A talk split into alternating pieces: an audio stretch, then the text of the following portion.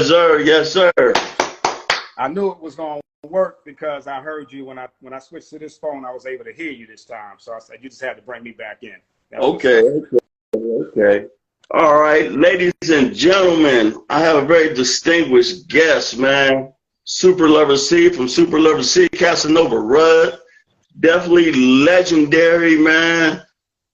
I want, I want, I want to let these cats really know what it's about.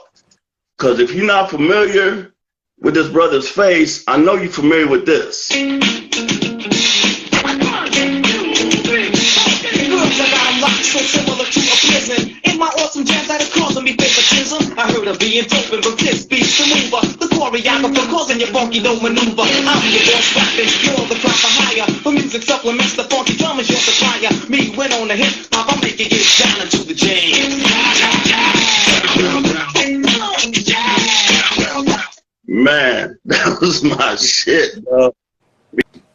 Before we even we get to the start, I'm gonna let you know how crazy it was because that when I first heard it, man, it knocked me in the head. Matter of fact, we was out on the block, 72 Spruce Street, style, shout out Stamford, Connecticut. You know what I'm saying? Trinity Building, Coleman Towers. We outside, and I think it was on uh, Kiss FM, uh, Kool DJ Red Alert.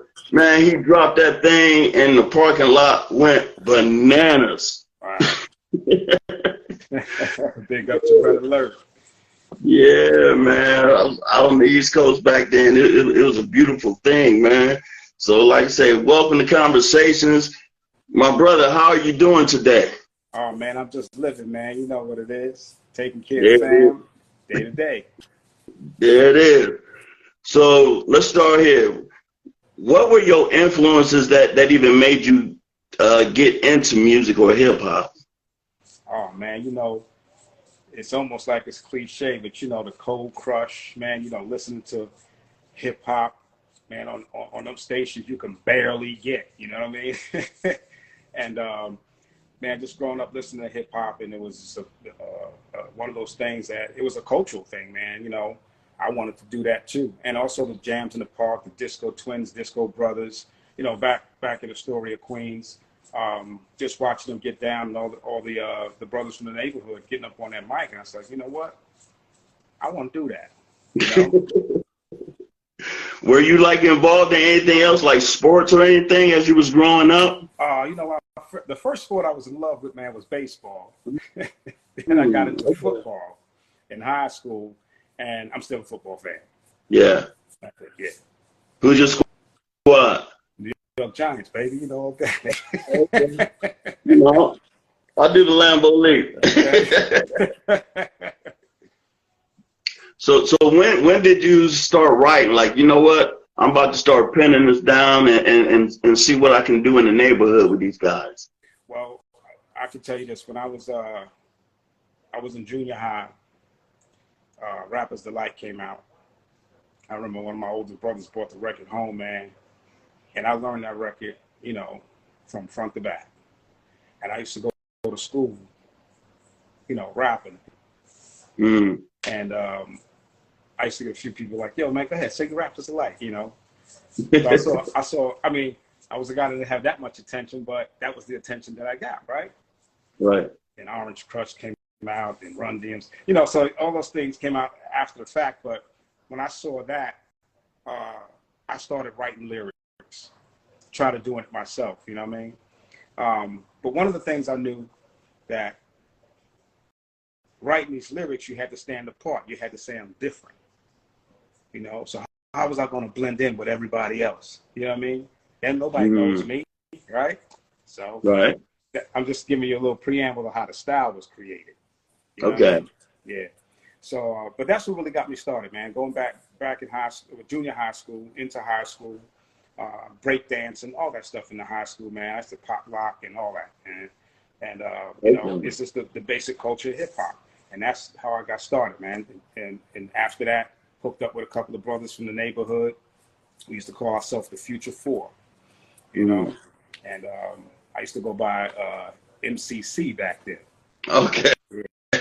I didn't get the name Super Lover until later. Uh-huh. Another story, but but that was the start, man. That's how things worked out. Kept Okay. going. What's up? Shout out to my brother, Father MC. He in the building. Father MC. Yeah. So so when did you become when did you join your brother to become Super Lover Cee Casanova Rudd? Like how, how did how did that uh come Um, together? So later on, this is still like right out of high school. We had a little crew called the Love Crew. Okay. You know, we was always about the ladies, Right. and and that's how I got the name uh, Super Lover Cee. Mm. That's how I got the name Super Lover Cee. Um, and Casanova Rudd, of course. I see my man T Spunk out there, man. T Spunk, what up? Um, Casanova Rudd used to go by Spin Bad at the time. So he was the first DJ Spin Bad. Oh, okay. Um, but that's that's that's exactly how things started out, man. And uh, that's how we I got the name Super Lover Cee. Going back to the question, that's how I got the name Super Lover Cee. Being down with a crew called the Love Crew, and that's how I acquired that name. Um, ended up joining a couple of uh, local rap competitions. Mm. Right, Father MC know what time it is. What's up Father MC? So, uh, and I say that because that's when I first met Father MC. Oh, Okay, okay. So we was at the USA roller skating rink. Mr. Jerry Waterman, uh, who ran that that that uh that division out in Queens, and um, it was an experience for me, man, because I've been through several several competitions. Um, Mm. coming in third place the first time, then second place, then then first place, and then that grand finale. So, um, where I almost had a chance to get down with the Juice Crew. Ooh. Oh yeah, yeah. So what, so, so what happened? well, I, I wasn't picked to win, put it that way. Mm. But out of that competition, I got a record deal. Mm. Yeah. So Cause that that was the thing though back then. You know, you, the talent shows, and then all right, we'll put you in the studio and uh, let you drop something. How, how, how was your first deal? How, how would you describe it? Um, so basically, what ended up happening was DNA Hank Love, the DNA Hank Love radio show, was invited to be the judges for the competition, Mhm. and, it- and it was up. Um, and believe me, I look, I'm trying to man. There were so many people a part of that thing. I mean, we go way back to, um, oh man, DJ Scratch. You know, I've met DJ Scratch, Clark Kent. I mean, so many different people during that competition. We all came up together Okay. in that competition. You know, um, DJ Scratch actually won the DJ competition when I won the rapper portion of it, and we toured together. Oh, that's dope. Yeah, so as amateurs, me and DJ Scratch toured uh, several uh, roller skating rinks, USA roller skating rinks on the East Coast. Okay. you know. Um, but the grand finale was between myself and Masta Ace. So obviously, no Masta Ace was down with the Juice Crew, right? Right. That's what happened. That's what happened. So um, there's, no, there's a story behind it, but I ain't gonna go into all that. Um, Nah. yeah. no, no, nothing horrible, but you know, it's just the way the game goes. Right. Um, you know, he he was uh he was from Brooklyn, and they had their Brooklyn crew. I believe uh um one of them, I think, Half Pint, hmm or they were from Brooklyn. You know what I'm saying? They looked out for their people. It's all good. little, little But hometown, little hometown cooking, as they say. hometown cooking. I ain't mad at it. But you know what? At the end of the day, we're all winners. Yeah. Yeah. I walked away. Yeah. Yeah, I walked away the deal. I ain't salty about it. I walked away. Uh, as soon as I walked away from that table, as soon as it was announced, DNA from the DNA Hank Love Radio Show walked up to me and says, "If you're interested in a deal, here's my number. Give me a call." Mm. So he Just like walked away with his deal. I walked away with mine. I mean, it was on the table already. All I had to do was give the call. yeah. So once I gave, yeah, once I gave him the call, we talked about it, and um, that's how that ended up happening. And it wasn't a bad thing uh, with the DNA Hank Love Radio Show because they had a radio show. So from you know, you know how airplay was the hardest, Yeah, the hardest yeah. thing to get. Yeah, and he giving you that spin. He giving you them spins. Yeah. So we got the spins, and of course, the Awesome Two came on right behind him. Mm. I remember my first uh, radio, live radio interview at the DNA Hank Love radio show. Awesome 2 came in right behind and asked us to do one with them. So now we got we got spins on DNA show, then got spins on Awesome 2. Next thing you know, it was Red Alert. And then next thing you know, it was like the world premiere, Mr. Magic, you know, WBLS. And and that's how fast it went. So, so, so, what was your action, your your reaction the very first time you heard your joint on the radio? Well, I heard it on the underground radio, and before I heard it on, uh, before I heard Red Alert spin it, I always tell the story. So this is an interesting story. I used to work for the housing authority, Mm-hmm. and I was a groundskeeper. I'm cutting grass. I'm in Ravenswood housing, and they had like a uh, they had a ground floor level. So if you were cutting grass on the outside, you were actually level with somebody's window. And back then, of course, we you know everybody used to record the radio shows. Yeah. So I'm cutting grass, man. It's hot out there. I'm going back and forth. And next thing you know, somebody had their, their radio in the window. And I hear a world premiere. And my joint comes on. I turn the machine off. I put my hands on my head. I'm like, oh my God.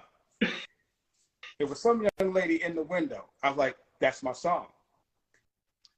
She said, boy, get away from my window. no, it ain't.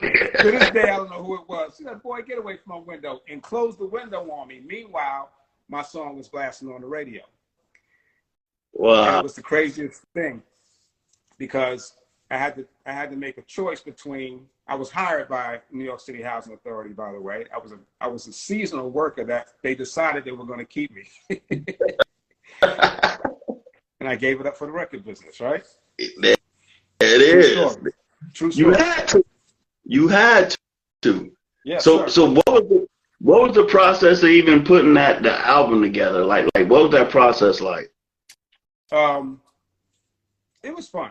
I mean, myself and Rudd, we worked a lot on a on a lot of production. Mhm. Um, then we linked up with Paul C, who was like the master in the studio.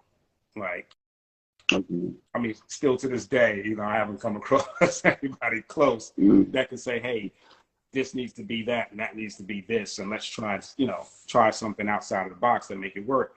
But um, learned a lot from from Paul C in the studio, and um, first saw him operate an SP-12. Then the SP-1200 came out. See him watch operate that. Me and Rudd immediately went and got one. Um, started making beats, and and putting that whole album together was like the craziest thing because myself and Rudd, like, like the combination or the chemistry, because a lot of tracks Rudd or ideas Rudd came with, and a lot of ideas I came with, and said okay, and then we just wrote lyrics behind that way, you know. But um, it was it was interesting, you know, and a lot of people say it's a classic album. I, I can't judge in respect, but it was uh it was interesting. It was but it was it was great. It was fun. It was chemistry. It was everything. Yeah, it's it's definitely a, a time stamp to a great era. Mhm. You know what I'm saying? Because you know we we out having fun at the Latin quarters, kicking it, you know, and all the all the spots that used to just jump. How what was like um your first like in New York show like after you know what I'm saying now the, the song is hot. What was your first uh live show? Um, I believe it was the Zodiac in the Bronx, Mm, if I can remember. The Zodiac in the Bronx. Um, then I remember doing a show at Rice High School. Uh, these are some of the early shows. I mean, going out to East Orange to a college performing. Um, so we did some of those things. Um, we did a lot of in stores. Uh, but yeah, I, I believe the very first show we did, I believe, if I if I my memory serves me right, was like the Zodiac in the Bronx. Okay. I, and I, I don't know if you're familiar with that that spot, Yeah. man. It was a little small spot, and yeah, we. we I remember. I never got to that one, but I remember people used to talk about that spot back in the Yeah. day. Yeah, Man. So, so, so, we did quite a few. What, what was the temperature like in there though? Like, like, were you nervous? Like, like, what, what was you feeling? to be honest with you, man, we was on. I, I felt on top of the world. You know, you know, it's one of those things where you say, you know, man, I want to, I want to make these records, and you know, you have that opportunity. Um, and still to the day, I say, you know, a lot. Of, there's a lot of cats from that era that wanted to do it that didn't have an opportunity. You know what I mean? Mhm. So at the time, you know, you you you're sitting on top of the world. You just go in there and you rock. You know, Yeah. you just go in there and rock. It was it was no shame, no no nothing, man. Just get up there and do what we do, and that's what we did, man. You know, Casanova Rudd, T T Spunk. Oh man, it was a force to be reckoned with when it came to a show. Now, who, who, who came up with the dance for Do the James? Um, I think that the funny thing about Do the James, it was something that we used to do playing around. That's how the song was created.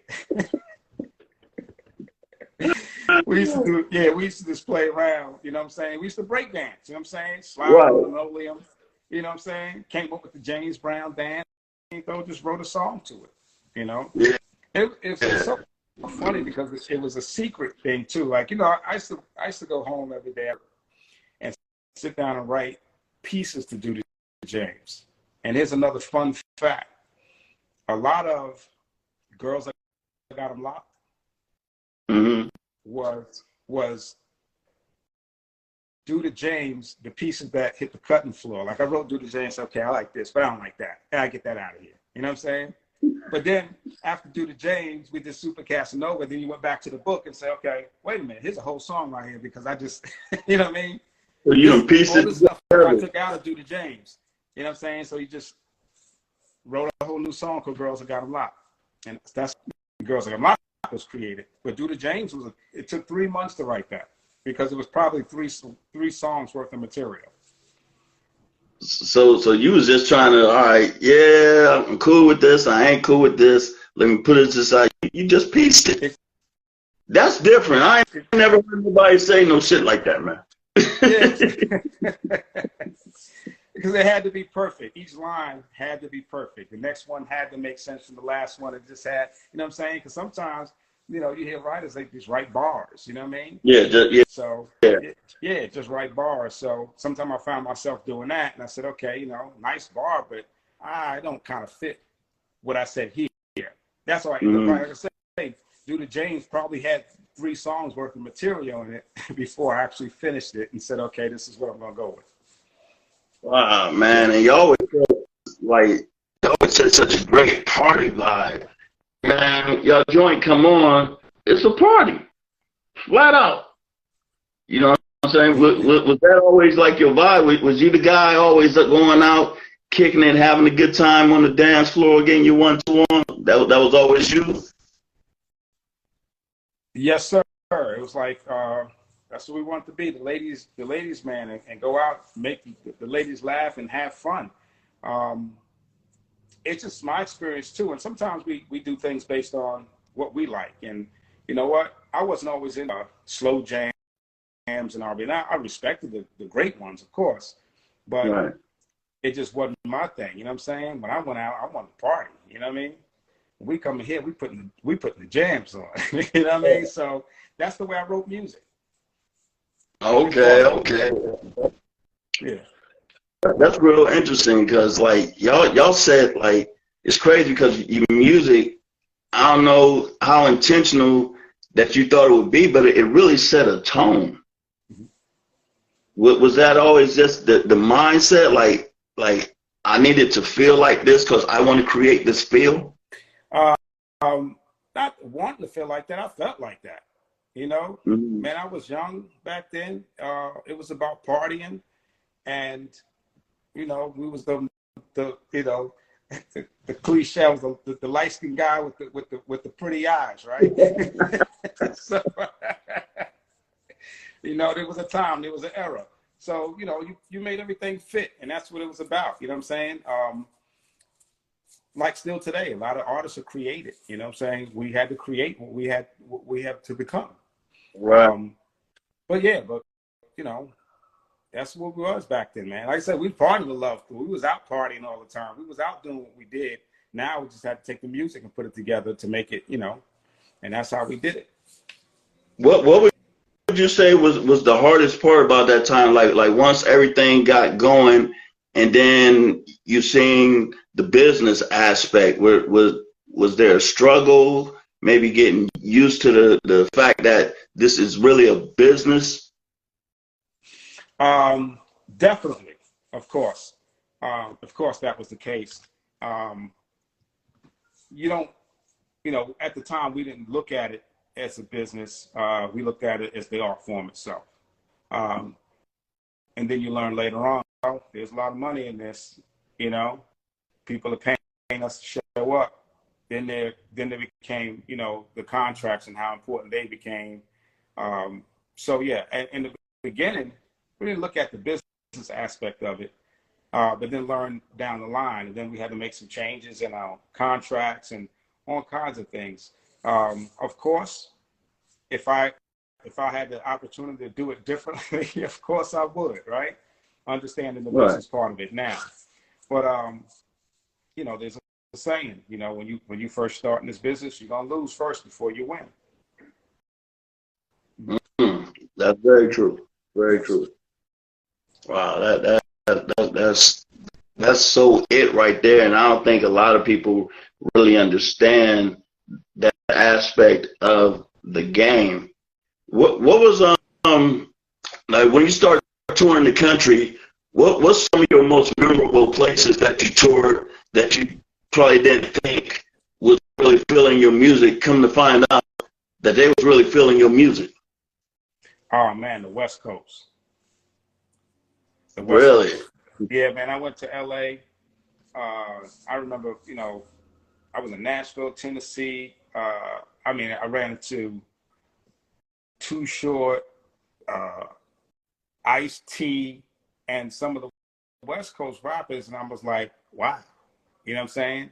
And you know, we respected their stuff, but they gave they gave me showed me a lot of love. You know what I'm saying? As far as for Mhm. what we were doing, um, and the other thing is just knowing that it reached that far. You know what I mean? it reached that far, and it was out there, and we were getting a lot of love, man. But I, I re- definitely ran into a lot of um, West Coast rappers.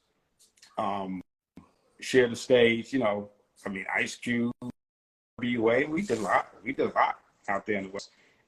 Um, went to a couple of BRE conventions and out there in Long Beach. Yeah, so you know, and, and we were definitely known. We were definitely known on the West Coast. Wow, that, that that's crazy, and I'm, and I'm sure that just really had had to blow your mind. How, how was your family feeling about this this new surge of success that came to you? Say that one more time. You broke up. I said, how was your family feeling about this new surge of success that had came into your life? Um, I don't know. It's interesting. I didn't really kind of measure it back then, but I, I know that it was. Um, I was always a very, I guess, quiet and secretive person. I just did things in silence, man. So I, I can remember one day my mother, I was writing the James, and every day I would come in and I would put that blues and pants riff on. Riff on. And the reason why I say that is because a lot of people think, uh, or, or someone has said to me, they thought that I wrote Do the James to the impeach the president. I didn't. I wrote it to the guitars. And Got you. every day, I, yeah, every day I would come in, I would play those guitars, and I would sit in the living room, you know. And I remember my mother saying to me, "What are you doing? Well, how come every day you come in and you play that that same song?" I said, "Because I'm writing the record." And she says, "Okay," left me alone. And it wasn't till uh, I believe it was Word Up magazine or one of those magazines, can't remember. I think it was Word Up. Uh, had a party and and I had a couple of invites, and I brought my mother down, and, Oh. and like, "Wow," you know, she was like, "Wow." So that was that was uh, I think when it really hit home. And then of course my I have a younger brother who traveled with me everywhere. You know what I'm saying? Um, but they were cool with it. You know, my mother took it in stride. My brother rolled with me a lot, and we had fun, man. That, that's what's up. Are you, are you doing anything in music currently? Come back one more time. I said, are you doing anything in music currently? Like what you got going on? Um, I'm always doing something with music. I love music. It's actually therapeutic for me. So I'm always writing something. Um, I'm always producing something. I keep equipment, keep a microphone. I just keep doing it. Um, Yeah. But what I'm always still trying to find out where I'm going to go with it. How does it fit in? You know, I'm watching my son now, you know, make Mhm. music and it's a whole different, uh, it's a different vibe. You know what I mean? How old is he? My son will be 22. Okay, okay. Yeah. Yep, it's my youngest. So uh, it's just a different vibe. But, you know, the, the good thing is when we talk about music, you know, uh, I just stay in it. Sometimes I believe just for the, the knowledge of it and, and uh, again, the therapeutic part of it. You know, you write, you know, music is, is expression itself. So sometimes you just sit down and you write things, express yourself. You know what I mean? And and a creative is a creative. Yes. You you're always going it, create. It's an art form, so it's always going to be creative. You know, you, you're creating, you're creating um, your your you're taking your thoughts and put them into a project and creating something. You know, that has an output. But yeah, man, I got some things that I've already recorded. Question is, what am I going to do with it, right? Man, you gotta get it to us, man. Get it out here, man. you know, in this game, they say, um, you know, I'm 56 years old. Don't tell nobody. But, you know, what am I going to do with it? You know, now, uh, try to land a record deal, put it out, out there, you know, I don't know. Can I, I do it? Can I still do it? Sure, I can. Sure, I can. Yeah. Yeah, just you know, just just put something out just for your fans, your people. You know what I'm saying? Like a gift. Here, thank you. you Yeah. Yeah. know I'm saying? I've, I've thought about it. I've thought about it. Man, and maybe you and Father MC need to collab on something because you know y'all y'all always got all the ladies. You know what I'm saying? That's that y'all bring the ladies to the whole to the party. Y'all might. Look, I'm trying to bring, I'm trying to get the old crew back. You know what I mean? yeah, that's what's up. That's what's up, man. Any any any- any closing words or, or advice you have to young people that that's tapping into this game? Yes. Because I think I mentioned it early, earlier, right? You lose before you win. So make sure you understand the business aspect of this game. Okay. And um, you know, that's my that's my advice to my, my son, you know, just understand reality. Because everything's totally different now as, well. So it's not the same as what we did years ago. But understanding the business. It's at the end of the day, it is a business. There it is. There it is. Man, I want to thank you so much for your time. Greatly appreciate it. Glad we can make it happen, man. Like I said, you're definitely a legend in my book, and to this day, I'm I'm still bumping y'all, man. I appreciate it, brother. That's All what's right, up. man. Thank you. You have a good good evening, man. We'll stay in touch, my brother. Well, man, I appreciate you having me, man, and peace out to all else out there who followed and joined in, man.